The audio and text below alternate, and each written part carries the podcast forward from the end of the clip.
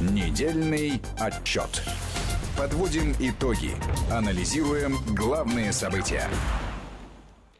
Недельный отчет в эфире Вести ФМ. Армен Гаспарян, Марат Сафаров. И к нам присоединяется доктор экономических наук, главный научный сотрудник Института США и Канады Российской Академии Наук Владимир Васильев. Владимир Сергеевич, рады вас видеть в добром здравии. Взаимно рад видеть наших ведущих и приветствую всех наших слушателей. Добрый вечер. Ну и начать я предлагаю, конечно, событие, которое произошло в Нью-Гемпшире.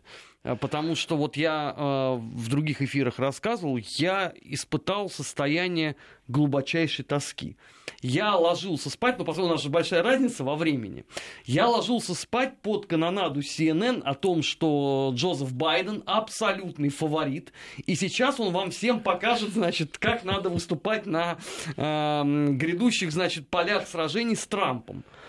Э, через несколько часов мне пора вставать, отправляться в утренний эфир. Я включаю и вижу зияющий ноль напротив Байдена. Причем это на одном и том же телеканале CNN. Я думал сначала, может, что сломалось. Полез смотреть, а у всех, э, значит, такая паника, Байден не получил ничего. Как так? Это после всего, что для него все сделали. Итог, это политический итог эм, этого освещения CNN кончилось тем, что американская печать сказала, ну теперь, говорит, э, Сандерс выступает в одной упряжке с Трампом, они оба громят либеральные СМИ, называя их фейковыми новостями и так далее. Трамп, э, Байден действительно э, виноват. Сандерс действительно обрушился на СМИ, которые освещают его, освещали, освещают и, наверное, будут освещать всю ее кампанию компанию, и обвиняя их в предвзятости и, в общем, именно в том, что они ведут по существу агитацию против него. Но самое даже главное состоит в том, что это не может быть позиция данных каналов. А это, если хотите, они радиируют на сегодняшний день установки верхушки демократической партии. Потому что, в отличие от э, республиканской партии, которая от политкорректности отказалась, демократы по-прежнему еще политкорректность соблюдают, и состоит это в том, что, ну да, Берни Сандерс, он тоже наш, он вот тоже там борется за демократические идеи, э, вот, бегает с нами в одной упряжке, вот, и вообще мы должны его считать за своего. Но в то же время пускай он там как бы свое место знает. На самом деле, что называется, Э, говорят, что все прямо противоположное, что э, в руководство э, демократической партии, в особенности ее спонсоры, в ужасе от того, что может произойти, что Сандерс набирает в общем очки, Сандерс является реальным кандидатом, и дело даже не в том, что он сегодня может быть стать этим кандидатом, но так же, как и в 2016 году, он может получить то, что называется блокирующий пакет акций или в данном случае блокирующий пакет голосов. То есть, когда встанет вопрос, первое, а выборы вице-президента, с ним, возможно, придется посчитаться или посоветоваться. Ну и вторая, без его э, благословения какой-то другой кандидат, ну, вряд ли может, скажем, одержать победу, если дальше пойдет и так. А дальше пойдет так, ведь, собственно говоря, ну, получается, что и в, и в Айове, и в Нью-Гемпшире Сандерс получил примерно 30% голосов. То есть мы можем на сегодняшний сказать, тем более Гемшир здесь в данном случае более показательный, потому что это были первичные выборы, это голосовали не партийные активисты, это не, не партийные функционеры, а это голосовали рядовые избиратели Демократической партии. И вот тот факт, что 30% Тра, э, Сандерс там набрал, это очень серьезный сигнал. Да, говорится о том, что это понятно, этот регион, северо-восточный регион США, да, там недалеко штат Вермонт, да, это все ощущается.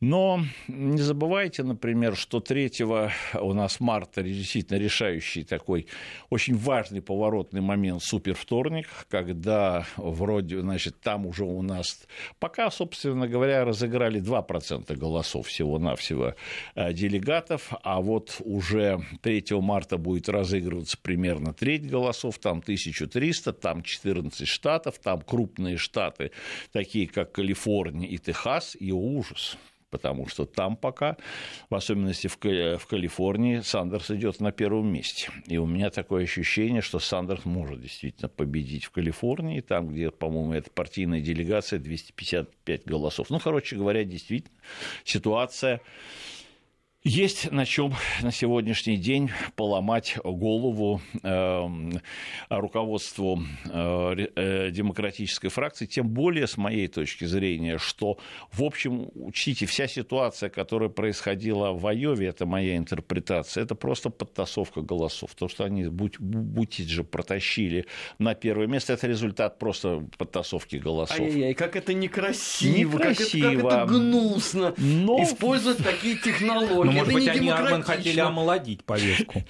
Я думаю, что сегодня восторжествовал другой принцип. Вот. Или как там э, э, на вратах там, в ада написано, как «оставь надежду все, э, всяк сюда входящий», то сегодня, я думаю, в американской политической системе, если есть такие врата, то, наверное, там может быть другой лозунг, и смысл его простой – вмешиваться в выборы надо. Вот эта вот идея, я думаю, сегодня глубоко запала, э, ну, что ли, в сознание, может быть, руководства партийное, э, партийных функционеров, ну и вообще, может быть, даже рядовых граждан. Пора вмешиваться как-то в эти выборы, пора как-то рулить так, как ты хочешь, используя там современную технику, какой-то формы влияния, ну или еще другие, может быть, еще не совсем нам известные э, методы воздействия на исход выборов выборов. А как это корреспондируется с э, постоянными безудержными криками о том, что процедура выборов всегда должна быть абсолютно демократичной? Государство и политические силы не имеют права прикасаться и рушить этот святой э, фундамент современного мира. Армин, совершенно верно до тех пор, вот до тех пор, пока, может быть, именно до выборов 2016 года а, демок... Э, кандидаты, в особенности демократической партии, ну, мало отличались друг от друга. Э, в общем, кто из них победит, кто займет первое, кто второе место, мало кого волновало. Это была, может быть, то, что называется гомогенная или однородная группа политиков, которая выражала центристские взгляды, и у которых ну, были какие-то, если так можно выразиться по современным понятиям, гаджеты или прибамбасы. Один смотрел одним глазом чуть-чуть, понимаете, более такой косоглазие налево, а у других были немножечко косоглазие направо. Ну, это считалось, что американская политическая система сдержек и противовесов, в общем, наведет Статистическая им. погрешность. Да, наведет, э, сумеет, что ли, подправить, в данном случае вмешаться в их политическое зрение и все поставить на свои места. А вот тогда, когда уже э, начался очень серьезное размежевание ценностное, когда начались уже размежевания, ну, что ли, в общем, дальнейшего даже направления, куда вести партию, куда вести страну, какие программы предлагать, вот тут вот выяснилось, что возрождествовало, если даже хотите, орвеловские все идеи, да, у нас все демократы демократичные, но некоторые демократы более демократичны, чем другие демократы. И в результате получается одна очень важная вещь. Не забывайте все-таки про Сандерса. Сандерс не член демократической партии. Он официально проходит как статус независимого, а в Вермонте он, эм, в общем, там возглавлял или был член прогрессивной партии, а на самом деле, даже если посмотреть его еще раньше, биографию, он э, член социалистической партии, и, в общем, это вот, может быть, партия немножко вермонтская, ее отделение, она так мимикрировала от социалистической к прогрессивной, хотя если сегодня посмотреть, то вы можете увидеть, что Сандерс не очень отказывается от, своей, от, эм, ну, от того, чтобы считать себя или называть себя демократическим социалистом. И в этом плане, конечно, это не добавляет ему очков в глазах руководства эм, демократической партии. Второй очень важный момент – это тот факт, что ну, в общем, если сегодня посмотреть, то срабатывает вот старая, вернее, э, чисто уже американская отношение к э, первичным выборам или первичному этапу как такой гонки, где отбирается, ну, если хотите, э, политические деятели, которые могут побеждать, которые могут быть впереди и которым всегда вот в Америке победителем объявлен тот или победителем или проигравшим объявлена другая сторона. Потому что в данном случае Америка подходит не только с точки зрения идеологических взглядов, не точки зрения, ну, может быть, то, что из себя представляет данный человек как личность или данный политик как личность, а именно вот как умение вести гонку. И это поощряется в Америке именно финансовой составляющей. И вот э, ситуация действительно довольно любопытная, потому что в данном случае можно считать, что ну, одни э, первичные выборы в Нью-Геншир э, Сандерс победил в чистую, а если еще считать Айову, то да, вот на первых этапах он победил. И вот это очень быстро трансформировалось в финансовые составляющие. Вообще, если посмотреть сегодня на такой индикатор, как сколько денег собрали кандидаты, то вам все совершенно станет ясно, как идет ранжировка. Вот от обратного. Потому что как только ты занимаешь какое-то место, ну, так как-то вот в Америке получается, то тут же включается такая копилка или такой счетчик, где тебе тоже переводят соответствующего рода бонусы в той или иной форме. Кстати, бонусы бывают от финансовые бонусы как от крупных спонсоров, так и от мелких спонсоров, э, ну, в смысле, от рядовых членов. И давайте посмотрим.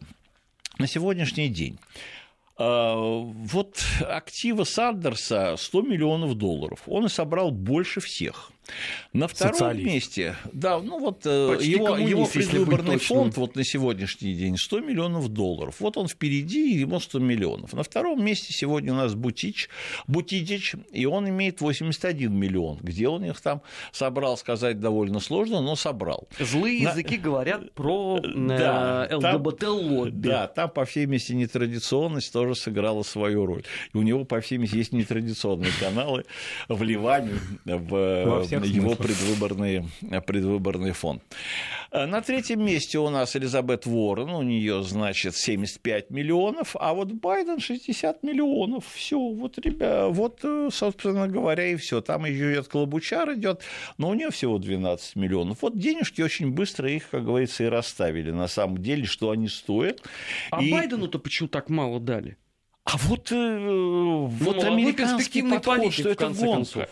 Вот, э, ну, может быть, вот мы э, оцениваем с точки зрения идеологии, может быть, мы оцениваем с точки зрения прошлых заслуг, а американцы, ну, вот как вот это идет такая гонка сегодняшнего дня, она такая, если хотите, первосигнальная система, вот как ты выступил на данном этапе, в, данной, президент, в данном цикле президентской гонки. Все, два раза Байден, что называется, с треском провалился, все.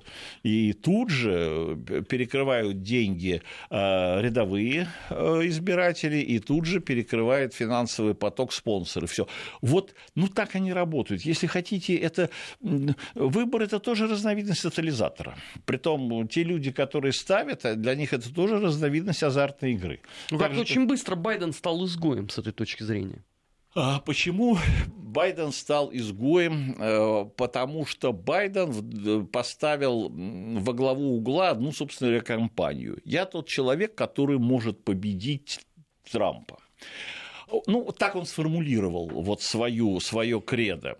Не то, что у меня опыт, не то, что я государственный деятель, не то, что я, может быть, Америку верну так, в упорядочить ее все, но упорядочить американское хозяйство после той, э, после слона в посудной лавке, который поработал и называется соответствующим образом Трамп, поскольку символ, слон это и символ еще у нас республиканской партии, ну вот я могу его побеждать, я могу, как говорится, вот если меня выпустить на политический ринг или на стайерскую, или на, на спринтерскую дистанцию, я вот тот, который могу прийти к первому.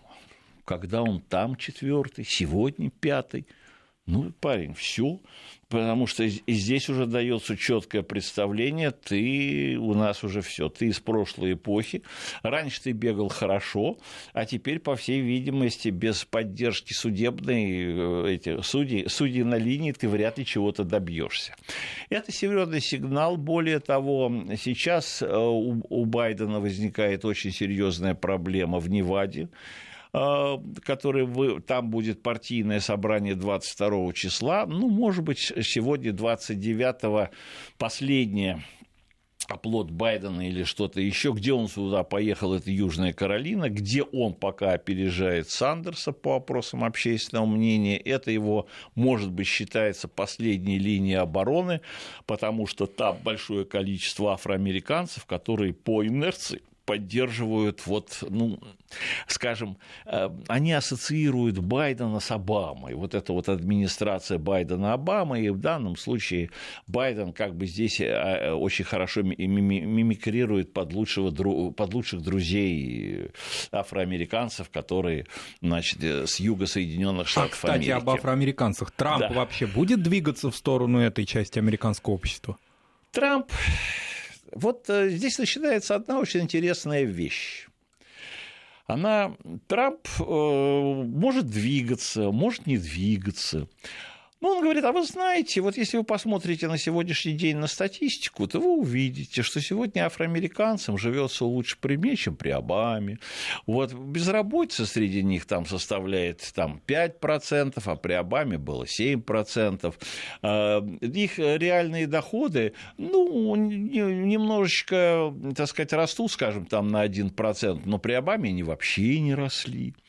И, и тут начинается очень одна интересная вещь. Вот опять, голова, желудок. То есть, а, может быть, сегодня, как вот на таком ценностном уровне, эта группа людей его не, вернее, это этническое меньшинство его не воспринимает, но получается, что нелюбимый, ужасный, великий ужасный Гудвин позаботился о них в экономическом плане лучше, чем э, те политики, которые всегда себя с ними отождествляли. Это очень довольно любопытная ситуация. Может быть, э, известно, что из девяти э, вернее так, из 10 9 афроамериканцев стандартно голосуют за кандидата демократической партии, но там есть вторая ситуация, это пассивность. Дело не в том, что они, допустим, будут голосовать за кандидата демократов по инерции, и когда Трамп, которого демократы превратили в такую красную тряпку для быка,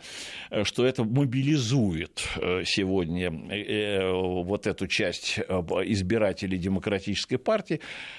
учитывая известную пассивность, потому что этот, может быть, часть электората просто дома останется. Или там будет э, э, музыку играть, или как-то развлекаться, или что-то еще. Короче говоря, не очень большое уделять внимание политической активности, тем более, что вторник – это в Америке выходной. Откуда такая политическая близорукость появилась? Э, ну, в данном случае... А, кстати, известные вещи тут тоже меняется, что вот этнические меньшинства, ну, не всегда являются политически активными. Например, когда был Обама в 2008 году, очень была повышенная активность. А когда, например, был там Клинтон или, может быть, э, ну, даже Хиллари Клинтон, то этой активности не было слишком, она не была слишком такая. А как же анонсированный демократической партии последний решительный бой с Трампом? Что же это за, за электорат, который манкирует финальной схваткой со злом? Вот тут начинается одна очень интересная вещь.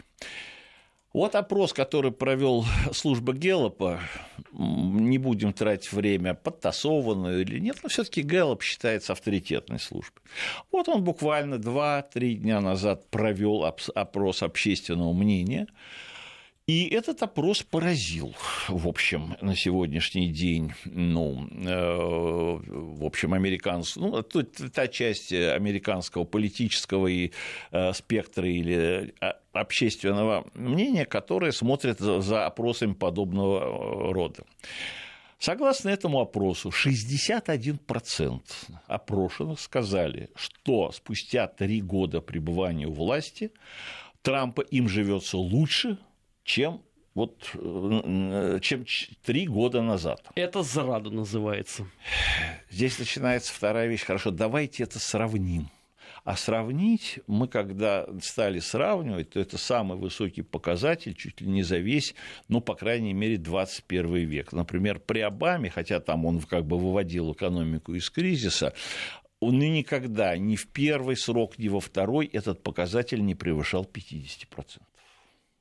То есть получается вот то, что я сказал по поводу афроамериканцев, вот это вот экономический, как говорится, так, подъем, который ассоциируется с Трампом или который приписывает Трамп себе. Сейчас не будем вдаваться в подробности всех тех факторов, которые способствовали этому подъему, но, по крайней мере, достается и этническим меньшинствам. Им тоже что-то перепадает, и они тоже здесь соответствующим образом что называется, э, наматывают это себе на ус. Это тоже, ну, надо необходимо учитывать. Тем более, что Трамп вот постоянно бегает и говорит, что да-да-да, постоянно говорит, вот посмотрите, как было до меня, как было после меня.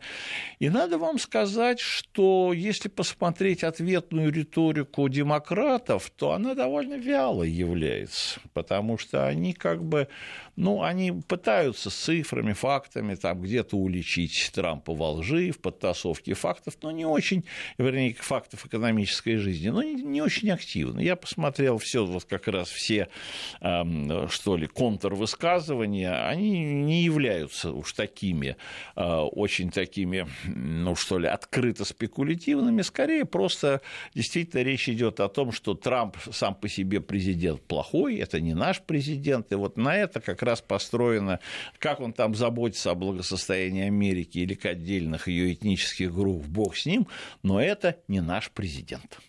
А раз он не наш президент, так давайте за него и голосовать не будем, давайте не будем думать, что нам с ним делать. Ну, это вообще, знаете, Владимир Сергеевич, это такой парафраз в другую сторону, он хоть и сукин сын, но наш. Получается, получается что вот здесь, э, здесь проблема есть. А вот здесь начинается другая проблема, которая имеет очень серьезное отношение сегодня к демократам. Она на них нависает, и она все в большей степени э, начинает оказывать влияние, в том числе и вот на эти политические, э, ну что ли, политические акции Байдена. Вдруг после процесса импичмента, еще по каким-то, так сказать, моментам, по опросам вот, общественного мнения, вдруг действительно перед демократами стала проблема. Им надо действительно выдвинуть кандидата, который сумеет побить Трампа. Трамп действительно представляется, неважно, что сегодня говорят о Трампе а, в средствах массовой а, коммуникации, близким к демократическим партиям, неважно, что про Трампа говорили, скажем, в Конгрессе в связи, когда шел процесс его импичмента, сегодня стало ясно, что Трамп для политических деятелей, Трамп достаточно крепкий орешек, говоря американской категории, э, американской терминологии, так вот просто, я уж там не знаю, с хреном, без хрена, хрена его не съешь. Владимир Сергеевич, мы сейчас должны будем да. прерваться на И надо выдвинуть новостей. такого кандидата, который, если не на две лопатки его положит, то, по крайней мере, подножку поставит. После новостей продолжим. Недельный отчет. Подводим итоги. Анализируем главные события. 17 часов 35 минут э, в российской столице. В прямом эфире Вести э, ФМ программа «Недельный отчет». Армен Гаспарян, э, Марат Сафаров. И у нас в гостях сегодня доктор экономических наук, главный научный сотрудник Института США и Канады Российской Академии Наук Владимир Васильев. Владимир Сергеевич, на этой неделе э, бурное было обсуждение одного документального фильма, который был снят и показан в Соединенных Штатах Америки во вполне себе демократической Украине. Это тут же восприняли как э, злобнейшее и э, страшнейшее предательство. Фильм этот я посмотрел, не увидел в нем вот ничего такого, о чем бы мы с вами в том числе здесь на протяжении многих лет не говорили, но вот для США это такой эффект разорвавшейся бомбы в том числе. По всей видимости, так оно и есть. И вот то, что мы говорили в первой части о том, что Байдена объявили победителем до подсчета, как в шахматах, до подсчета голосов Байдена признали победителем, а после подсчета голосов сказали, что не было такого кандидата. Я думаю, что это как раз связано и, возможно, объясняется этим фильмом, потому что фильм этот э, в узком смысле слова направлен, конечно, против Байдена. Э, и именно представляет его как такого коррумпированного, если хотите, афериста, э, который не просто занимался э, какими-то там неблаговидными делами, связанными с получениями, ну, даже, если хотите, просто взяток понимаете, в данном случае взяток в его семейство, потому что совершенно очевидно, что, может быть, те средства, которые получал Хантер, они, зная уже американский опыт, они, может быть, пошли и на предвыборную кампанию его отца, а он уже представлен как человек, эти представленные как Хиллари Клинтон, Байден, Нуланд, это те люди, которые, в общем, на руках которых или на совести которых, ну, по крайней мере, 100 или 130 э, кровь тех людей, которые погибли на Майдане во ну, время известных... небесная сотня. Да, вот эти два. Там названо 130 человек по фильму. Вот, э, в данном случае оставим это на совести фильмов. Но именно как раз фильм пронизан вот этой вот э, идеей о том, что что это не просто коррумпированные люди, но это люди, на совести которых находится уже и кровь э, ну, сотен или десятков невинных людей. В данном случае это может произвести очень такое широ... Э, большое резонансное впечатление. Может быть, оно не будет его обсуждать уж так открыто в печать, тем более, что современные американские СМИ, они, конечно, в большей степени как были, так и остались либеральные, но ведущие американские там СМИ, Washington Post, New York Times, может быть, CNN, они, естественно, соблюдают в данном случае приличие, но мы с вами хорошо знаем, что информация информация сегодня распространяется по многим каналам, и тот факт, что она, по всей видимости, в сознании где-то оседает, это, может быть, мы уже видим действительно на первых этапах американской предвыборной кампании. Что можно... На меня этот фильм, наоборот, произвел достаточно сильное впечатление. С моей точки зрения, в американском контексте он тоже, я думаю, имеет определенного рода значение или имеет тоже определенного рода резонансность. Э, и тут не надо еще забывать одну тоже вещь. А, тут есть одна тонкость. В свое время, в 2016 году, а, когда шла беспощадная такая борьба между Трампом и э, Хиллари Клинтон, а, то запущенные взаимные ролики, один ролик я хочу напомнить, или, по крайней мере, одну идею, которую запускал предвыборный штаб Трампа, что Хиллари, она Киллари, понимаете? То есть э, всегда вспоминали огромный шлейф людей, кстати сказать, их насчитывали чуть ли тоже несколько десятков людей, которые сталкивались или которые были, входили в ближайшее окружение или были знакомы с щитой Клинтонов, и которые погибли при странном стечении обстоятельств. И что за вот путь наверх этих людей, он, э, я дал щиты Клинтонов, он тоже шел, они шли, если хотите, по трупам. И эти моменты тоже как бы подчеркивались. Вот на сегодняшний день вот эта вот вторая, ну что ли, идея здесь, вот вернее так, вот эта идея очень хитро э, пере, э, пере, э, пере, э, перекодирована на Байдена, что сегодня и Байден тоже идет по существу к вершине власти или пытается занять место на политическом Олимпе тоже через кровь. То есть он несет за собой вот этот вот кровавый шлейф, кровавый шлейф своих дел, и э, в данном случае на Украине.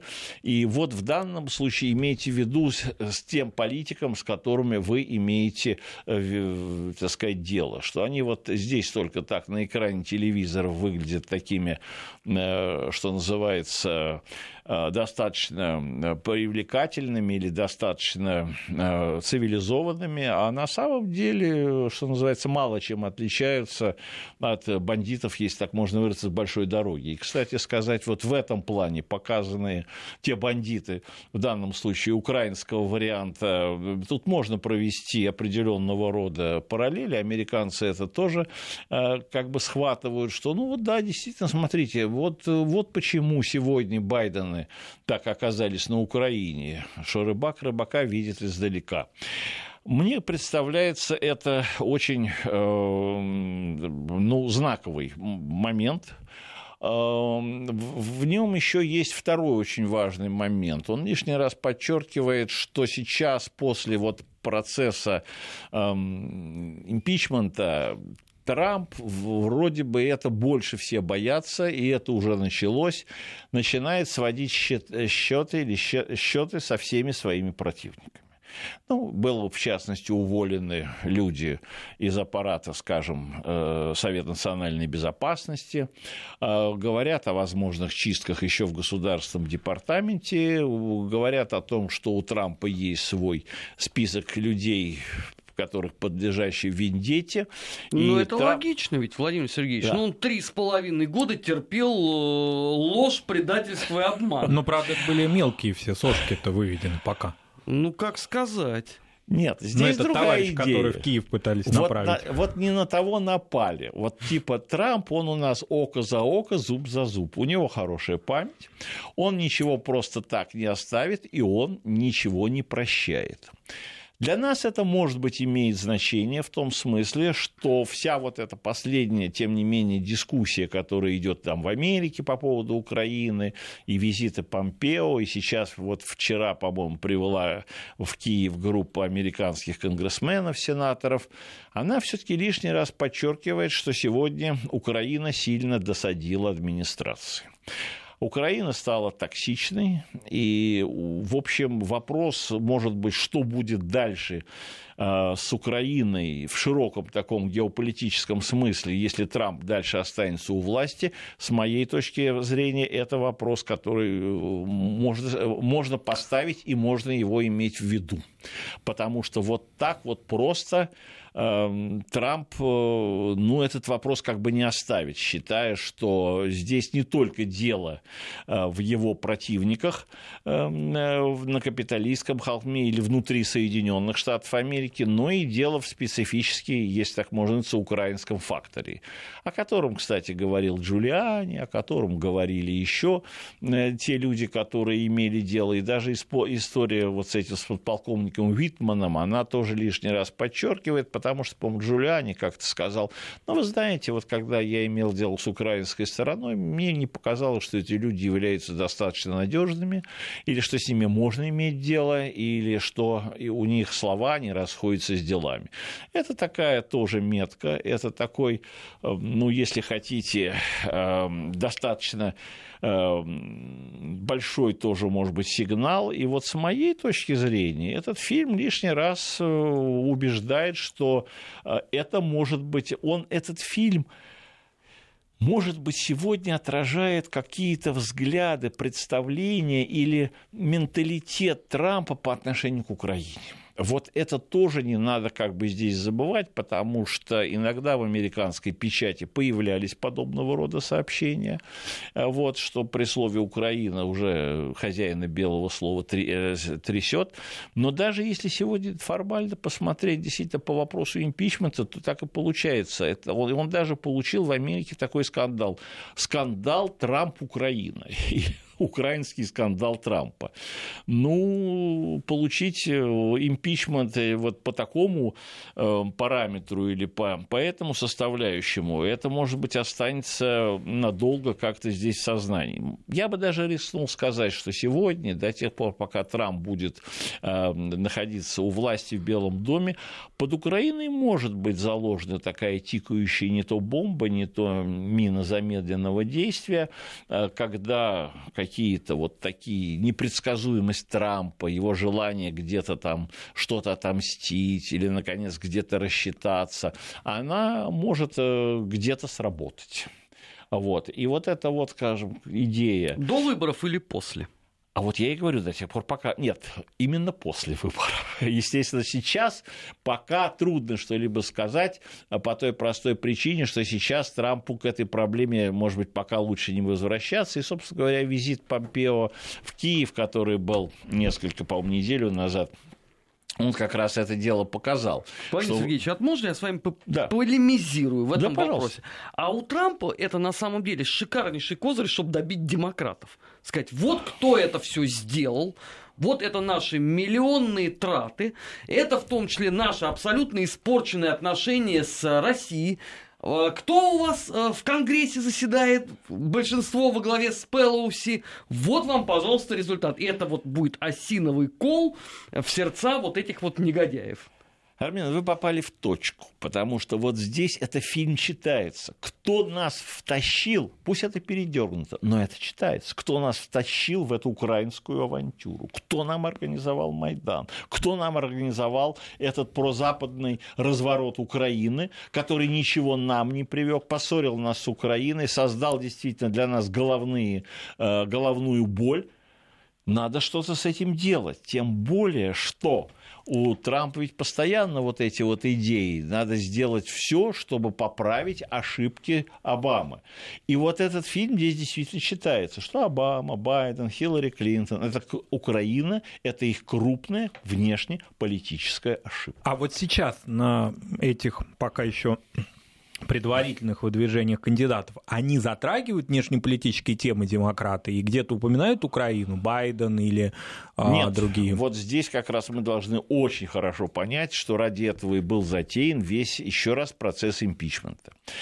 Когда стало ясно, что э, мы говорим Украина, подразумеваем Байден, вот тут и завертелось все это импичмент, и вот это такая мощная говорильня сначала в Палате представителей, а потом уже в Сенате США, когда дело дошло до суда, что все говорили Украина, Трамп, Трамп, Украина, Зеленский, чтобы не трогать Байдена. Это и была такая, ну, если хотите, операция прикрытия, чтобы не задавались вопросом о Байдене, потому что как раз и рядовые-то избиратели этим вопросом и зада, э, ну, так сказать, поставили этот вопрос. Слушайте, ну хорошо, что вы там нам говорите? Ну расскажите нам про этот бизнес Байдена. И, кстати, э, в, э, в СМИ, которые были лояльны по отношению к демократам, сказали, нет, нет, там все в порядке, там, в общем, общем, никаких зло, злоупотреблений, нарушений. Но Бай, семейство Байденов могло это быстренько использовать и сказать, простите, все в рамках там закона, все нормально, все, никаких проблем тут нету, но в этом вся суть, что как раз и Байден, и демократы все этот вопрос избежали. И все те, слушать, все те слушания, которые были проведены, и сбор доказательств, который был э, собран демократами вот в Палате представителей, когда они копали, э, э, копали компромат на Трампа, я вообще Байдена даже в показаниях не нашел. Вот все те люди, которые предстали, там от Фионы Хилл до Марии Иоанович, они даже слово Байдена не упоминали типа того, что, ну, ну или, по крайней мере, это было как-то сказано таким образом, что то ли есть эта проблема, то ли нет этой проблемы. А все сводилось вот к этому проблему звонку, и дайте мне, э, окажите мне какую-то услугу, а не то получите, не получите военной помощи. Так что здесь, с моей точки зрения, э, вот э, эта ситуация может как бы здесь оставаться. Она, я говорю, она может оставаться в подвешенном варианте варианте. Э, и с моей точки зрения, вот так, как поступили с Уитманом, с подполковником, да еще с его там братом-близнецом, это тоже очень показательно. Потому что вот так, как его с позором выставили чуть ли там не под э, охраной из Белого дома, мне кажется, вот это такая мелочь, которая была подчеркнута, потому что Уитман очень напирал на то, что, ну, он, во-первых, в Киеве родился, что ему даже предлагали быть министром обороны, и вообще он не просто специалист по Украине, а он там сам наполовину, понимаете, украинец. И вот в том плане, каким образом здесь администрация показала... Он же, по-моему, даже был на инаугурации Зеленского, если не ошибаюсь. Ну, вот здесь, может быть, вот такие тонкости, это все могло быть, э, это вызвано резонанс в американской печати большой. И понятно, что Трамп, которого все время обвиняют в том, что он ничего не делает, не, принимав, не приняв во внимание вот этот вот элемент шоу, это представление, чтобы сегодня у всех была эта картинка, чтобы зрители видели эту картинку. И поэтому как раз выводящего под руку из там, Белого дома или из, служеб... или из э, комплекса зданий, которые обслуживают, э, собственно говоря, Белый дом, это так называемые здания исполнительные, исполнительного управления – вы знаете, это так, знаете, американцы иногда могут сказать, ну, может, вот так они думают поступить с Украиной, вот так же тоже ее возьмут под ручки и куда-то выведут или сведут с орбиты американской внешней политики. Ну, как идея. Я в данном случае, э, может быть, дальше э, не буду вдаваться во ну, все Мария эти... Иванович тоже, в общем-то, вывели, можно сказать, ну, не под камеры, но также достаточно унизительно. Ну, ее просто уволили, да, ее просто, так сказать, уволили, но Мария Иванович э, в данном случае, э, поскольку она была назначена послом Украины Хиллари Клинтон, ну, откровенно, ну, она просто, это была ее, это, э, это была агент в данном случае Хиллари Клинтон на Украине, и даже это понятно, потому что она рассчитывала, здесь есть, кстати сказать, очень интересные тоже тонкости, потому что совершенно очевидно, что Мария Иванович ставила, видно, ну, большое надежды, рассчитывала не просто, что Хиллари Клинтон придет там станет президентом. Что станет госсекретарем, да? О, а это вообще э, тенденция была просто э, э, женщин двигать в госсекретарии. Это была идея фикс и демократов, и вообще. И не исключено, что и Хиллари Клинтон так и сделала. Поэтому здесь была игра очень по-крупному. И в данном случае, так как все это пошло прахом, и по существу то, что Мария Иванович, в общем, с позором, пока, скажем, выгнали из, из государственной службы, она сейчас где-то там какой-то профессором или преподавателя. Это тоже может быть, все свидетельствует, ну вот как-то вот оно в, эм, в Америке в этом отношении эволюционирует, и здесь мы тоже должны считать, что Трамп, не забывайте, мы всегда говорим, Трамп непредсказуем. Мы хорошо понимаем, как сегодня выглядит этот украинский вектор на данном этапе. Но вот эта вот непредсказуемость, это и есть возможное, что называется, возможный разворот американской политики при каких-то там, не знаю, менее благоприятных, более благоприятных условиях. Но его не надо исключать. Вот так оно получилось. И здесь есть еще какие-то очень такие глубоко личные, ну, глубоко личные, ну, что ли, обиды или глубоко личное Дело все в том, что Трамп, по некоторым данным, которые из его ближайшего окружения, в отличие от традиционного представления о тефлоновом эффекте политиков и так, как он выглядит, э, вы знаете, он очень болезненно воспринял свой импичмент. Он воспринял его болезненно как удар по щеке, как вот именно такую пощечину.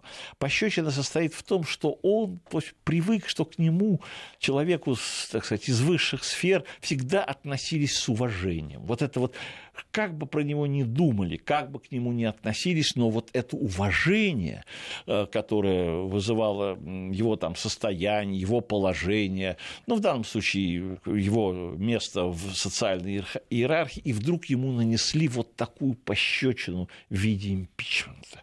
Вот это его затронуло. Да, ему сказали, политика грязная вещь, да, ты знаешь, может быть, ты выйдешь из этого э, с честью с достоинством, тебя назовут великим президентом именно потому, что ты преодолел и это препятствие.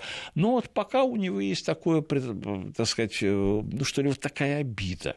И получается, что сегодня эта обида ему нанесла Украина. Вот в чем проблема. Это, это одна из очень таких удивительных особенностей, потому что все остальные скандалы, которые были в американской истории, были сугубо внутренними. Они вообще не имели никакого отношения к внешней политике. Это было там а, в XIX веке при Эдрю Джексоне, это было при Никсоне там, с этим вотергейским скандалом. И даже Моника Левинский там, это никакого отношения к внешней политике абсолютно не имело. А здесь внешнеполитический аспект. Вот если бы даже даже, ну, даже фактически вот его звонок Зеленскому. Вот что спровоцировало импичмент. И это вот вдвойне какая-то такая огромная, говорят, психологическая травма, которая есть вот от этого. Травма, травма у Трампа, она есть и проистекает.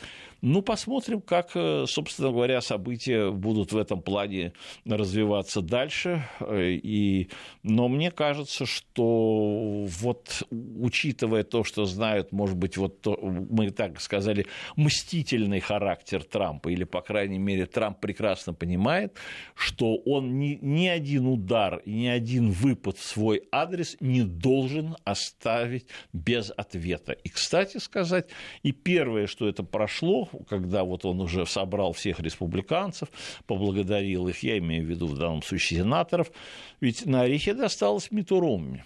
Он тоже мог сказать, ну ладно, вот один, это наша демократия, ладно, Мит, мы тебе разрешаем, так сказать, ты можешь там себя... Э, Похулиганить. Да, не быть э, построен, построен в общий ряд, Э, ну, ты у нас достойный там человек, в свое время ты был даже кандидатом в президенты, ладно, мы тебе разрешаем вести себя кошкой, э, самой э, Владимир кошкой, Сергеевич, на гуляет... этом вынуждены закончить. За... Время, к сожалению, подошло Трамп, к концу. Даже это, на это Трамп не пошел. Спасибо. Спасибо. Недельный отчет. Подводим итоги. Анализируем главные события.